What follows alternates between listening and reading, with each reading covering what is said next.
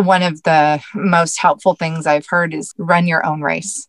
Do not compare yourself to anybody else. Looking at famous artists and famous philosophers and famous people that have gotten their start much later in life than I am even currently at my age, I'm like, okay, there is worth in me finishing school before the age of 40.